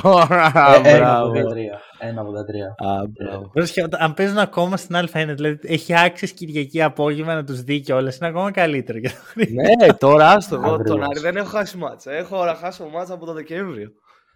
Ναι, ναι. Κάθε εβδομάδα εκεί. Μιλάμε για ένα αμυντικό σύνολο το πιο σκληρό της διοργάνωσης του Eurocup που στηρίζεται κατά πολύ στην άμυνα που παίζουν οι ψηλοί με, τους, ε, με τα φτερά τους. Γιατί όταν υπάρχει περίπτωση να έχει μια ομάδα undersized κοντούς, θα πρέπει να έχει από πίσω παιδιά με μεγάλα άνοιγματα χεριών, ε, με πολύ καλό μότορ για να μπορούν να πιέζουν την μπάλα και να κλείνουν όσο το δυνατόν περισσότερο τους χώρους. Και αυτό ακριβώς κάνει ο coach Καστρίτης, έχοντας το καλύτερο αμυντικό δίδυμο του Eurocup και ο λόγος γίνεται για τον Ρόνι Χάρελ, ο οποίος μετά από τα μισά της σεζόν ε, έχει αλλάξει όλο το ταβάνι ε, της ομάδας του coach Καστρίτη και ο Ισμαήλ Σανόγκο, ο οποίος Ισμαήλ Σανόγκο είναι στη δεύτερη χρονιά στον Άρη, ε, τον πήρε πέρυσι ο, ο coach και τα αποτελέσματα είναι πάρα πολύ καλά, γίνεται ένας κανονικός defensive anchor στην άμυνα. και το, το, το πράγμα είναι πολύ καλό σε αυτό το κομμάτι του παιχνιδιού. Mm. Επίσης, να, να σου πω ποιο είναι το turning point για μενα Το, αυτό το κάρφωμα του Bankston στο παιχνίδι με τον Παναθηναϊκό. Τρομερό Ρε φίλε, τι ήταν αυτό; Εν τω μεταξύ, μετά από εκείνο το παιχνίδι, ο Άρης κάνει άλλες πέντε ήττες συνεχόμενες. Απλά ναι. το αναφέρω. Για turning point. Χάνει ναι, από Μπουργκ, χάνει από Πάοκ στο Ντέρμπι, χάνει από Όλ, χάνει από Προμηθέα, χάνει από Τρέντο και μετά ξεκινάει να κερδίζει πάλι. Κοίτα, με, με εξαίρεση την Τρέντο, όλες οι ομάδες που είπες είναι λογικό. Εντάξει, και ο ναι, εντάξει, προφανώς.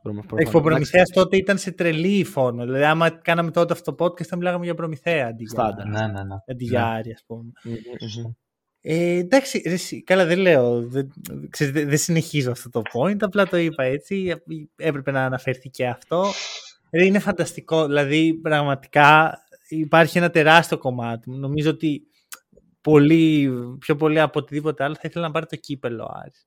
Έτσι τώρα που έχει φορμαριστεί κιόλας. Και να πάρει και το Α... κύπελο στο ποδόσφαιρο να πάει στη Θεσσαλονίκη. να πάει στη Θεσσαλονίκη. Τι είπες τώρα, δεν με Θα, θα σας φέρω πάνω άμα γίνει τέτοιο... δεν με ενδιαφέρει καθόλου, αλλά το, το, το μπάσκετ, δηλαδή τώρα στο Final Eight, Εντάξει, απλώς το κακό είναι ότι κέρδισε τον Παναθηναϊκό πολύ πρόσφατα, το οποίο είναι full καλό για τον Άρη. Απλώς θεωρώ πολύ δύσκολο να πάρει δύο τέτοιες νίκες σε διάστημα δυόμιση εβδομάδων. Μάλλον το, το επόμενο δύσκολο είναι η αποσία του Ρομπέρτο Γκάλινατ. Δηλαδή, το κακό είναι, βασικά, δεν είναι τόσο κακό. Δηλαδή, αυτή η απουσία πετυχαίνει το Βασίλη Τολιόπουλο στο καλύτερο κομμάτι της σεζόν του. Οπότε δεν θα έλεγε όχι σε περισσότερες επιθετικές αρμοδιότητες, αλλά αυτό μακροπρόθεσμα δεν μπορεί να βγει σε καλό.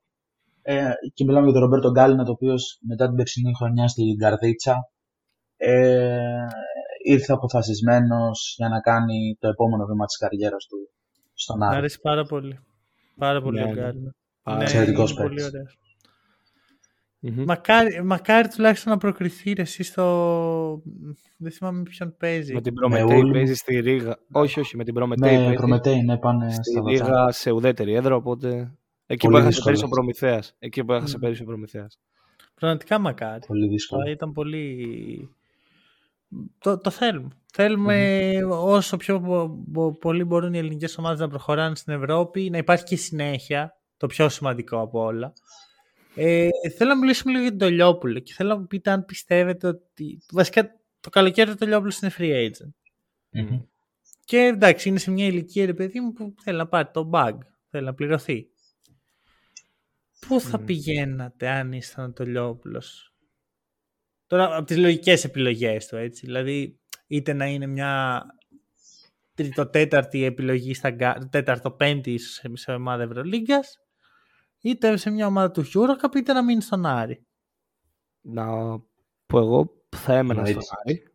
Θα έμενα στον Άρη. Παρότι ε, οικονομικά πιθανότητα θα μειωνόταν ναι, το...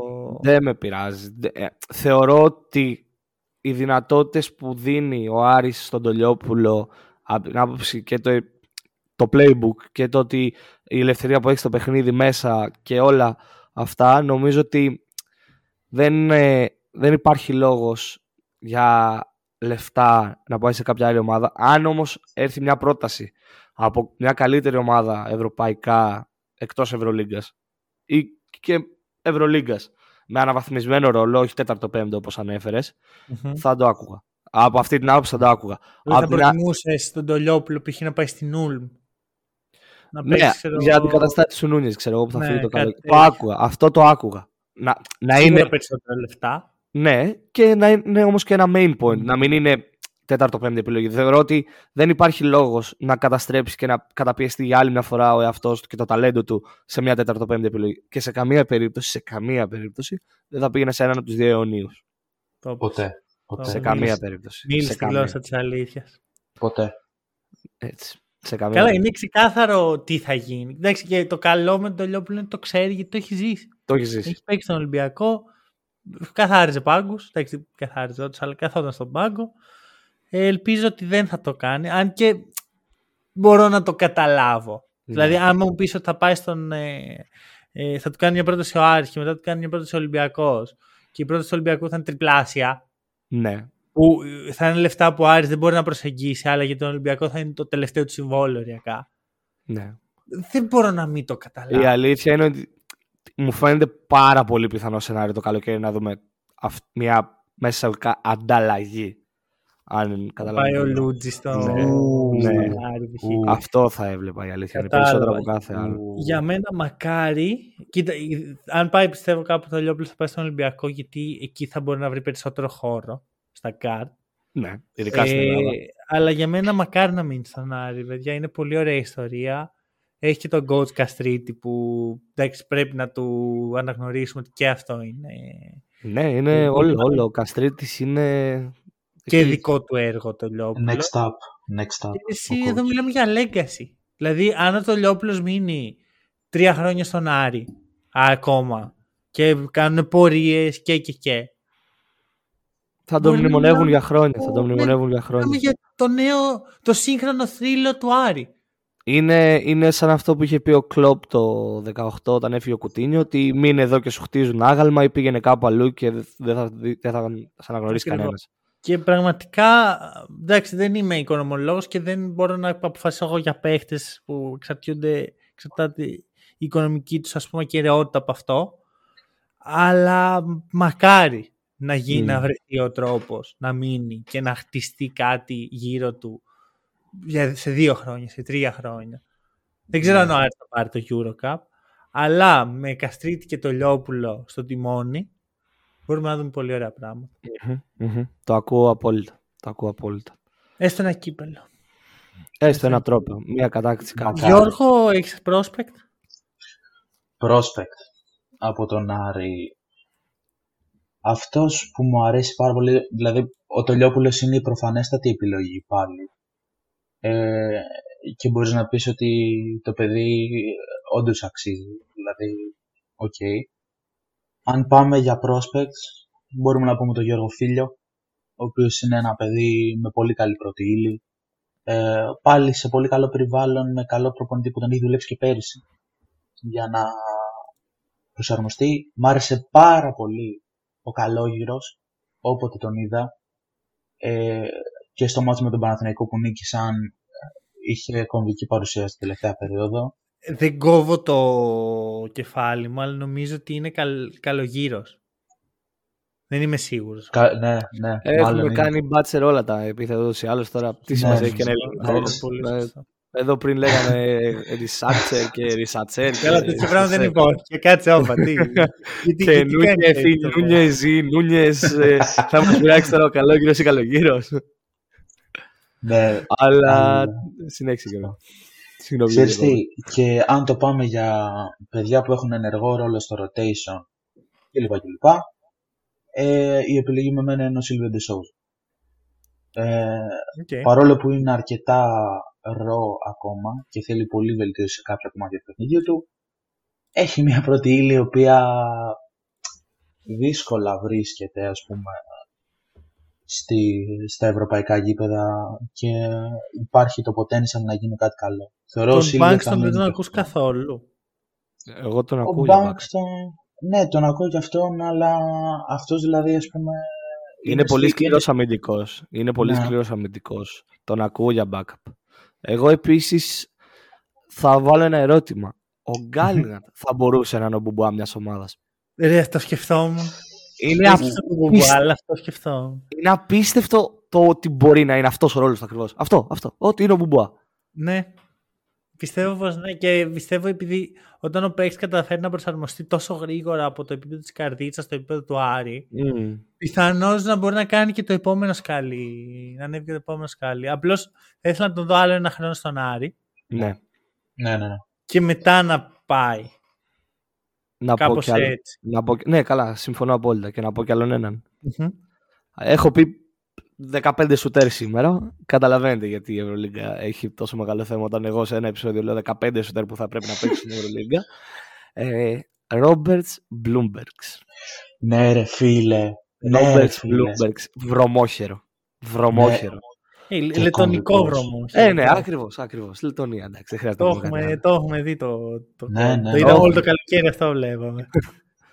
Ακριβώς. Λούκα Ακριβώς. Μπιάνκι. Λούκα Μπιάνκι, ετοιμάσου. με, το, με το όπλο. Και όχι ρε. κάτι άλλο, γιατί η Virtus έχει πάρει κανένα δυο Λετωνούς. Ε, λέω Ω, εγώ καλά. τώρα. Ω, σε λίγο θα δεις και το Ζάγκαρτς, όλοι θα πάνε. 25 Λέω, χρονών. Έτσι, Δεν είναι και 25. μεγάλος. Δεν... Ναι, αυτό, γι' αυτό το είναι. Ω, είπα, μια δεν χαρά, είναι μια μεγάλος. χαρά. Άρα Ναι, το, σε το, καλή παίρνεις το hot take Virtus του χρόνου. ναι, γιατί όχι. Η αλήθεια είναι ότι θα χρειαστεί σούτερ του χρόνου η Virtus. Ο Μπελινέλη έχει φτάσει 47 χρονών. Είναι μεγαλύτερος από τους προπονητές που αναφέρουμε σήμερα εδώ. Ε, Έλα, μα. Όλους από το. Λοιπόν. Α, Νομίζω και ότι- μιας και είμαστε εδώ τώρα και πιάσαμε το θέμα της Virtus. Ε, πρέπει να πω μια δημόσια συγγνώμη, νομίζω. Φίλο σε κάποιον. Μια δημόσια. Και- μεγάλη και εγώ. δημόσια συγγνώμη. Ε, Μ' αρέσει που το λες το μόνο Eurostep που δεν έχει σχέση με όλα αυτά. Γι' αυτό το λέω τώρα, κατάλαβες. Θα ακουστεί καλύτερα. Βγάζω την ράμα απ' έξω. Θα ακουστεί Ίφε. καλύτερα. Λούντμπεργκ, ζητώ συγγνώμη. Εδώ σε αυτό το μικρόφωνο μπροστά που σε έκραξα τότε. Εδώ σε αυτό ζητάω και συγγνώμη. Είναι, με έχεις ξεβρακώσει φέτος. Με έχεις στείλει να πάω να μαζεύω βελανίδια. Δηλαδή δεν υπάρχει αυτό που έχεις κάνει φέτος. Κάθε μεγάλο σουτ ρε, μεγάλε, κάθε μεγάλο. Άσε και κάποιον άλλον. Άσε και Όχι. κάποιον άλλον. Κανένας. Ε, Δεν, το- δεν, δεν έκανε για Παναθηναϊκό Ολυμπιακό το καλοκαίρι. όχι, όχι, δεν, δεν είναι καλός. Δεν είναι καλός. Λοιπόν, Α, Λοιπόν, Overrated το Λούντμπεργκ είχα πει. Overrated. Γιώργο, καλώς ήρθες στο Hack and Roll. Καλώς σας βρήκα, δηλαδή μιλάμε για Με μια μισή ώρα οδεί επεισόδιο. στο μπάσκετ ε, και στα χαμηλότερα επίπεδα που εκεί γίνεται η δουλειά. Δηλαδή εσύ θα θες παίχτες του χρόνου Πού θα τους βρεις τους παίκτες; Στο hack and roll. εδώ, να το, σε αυτό το Eurostep. Και Τζάμπα, εδώ. τζάμπα. Τζάμπα, σωστό. Και επειδή Τζάμπα, τώρα θα έχεις ναι. πάρει τον παίχτη και θα είσαι μάγκας, ας πούμε, στο γραφείο, εσύ εκάστοτε τον προπονητή που ε, ακούς αυτό το podcast και είναι για ένα καφέ. Κέρνα και ένα καφέ. Έτσι. Πε- Στείλτε σου ένα πει ο καφέ και Χρήστος. πες επειδή ο Χρήστο είπε να πάρω τον Dyson Carter. Επειδή ο Γιώργος είπε να πάρω. Δεν θυμάμαι τι είπες. επειδή ο Μάνος είπε να πάρω τον Νούνιες. Κέρνα. Κέρνα. Καλά, δεν ξέρω Νούνιες τώρα. Νούνιες. Εγώ εμένα περιμένω για τον Νούνιες.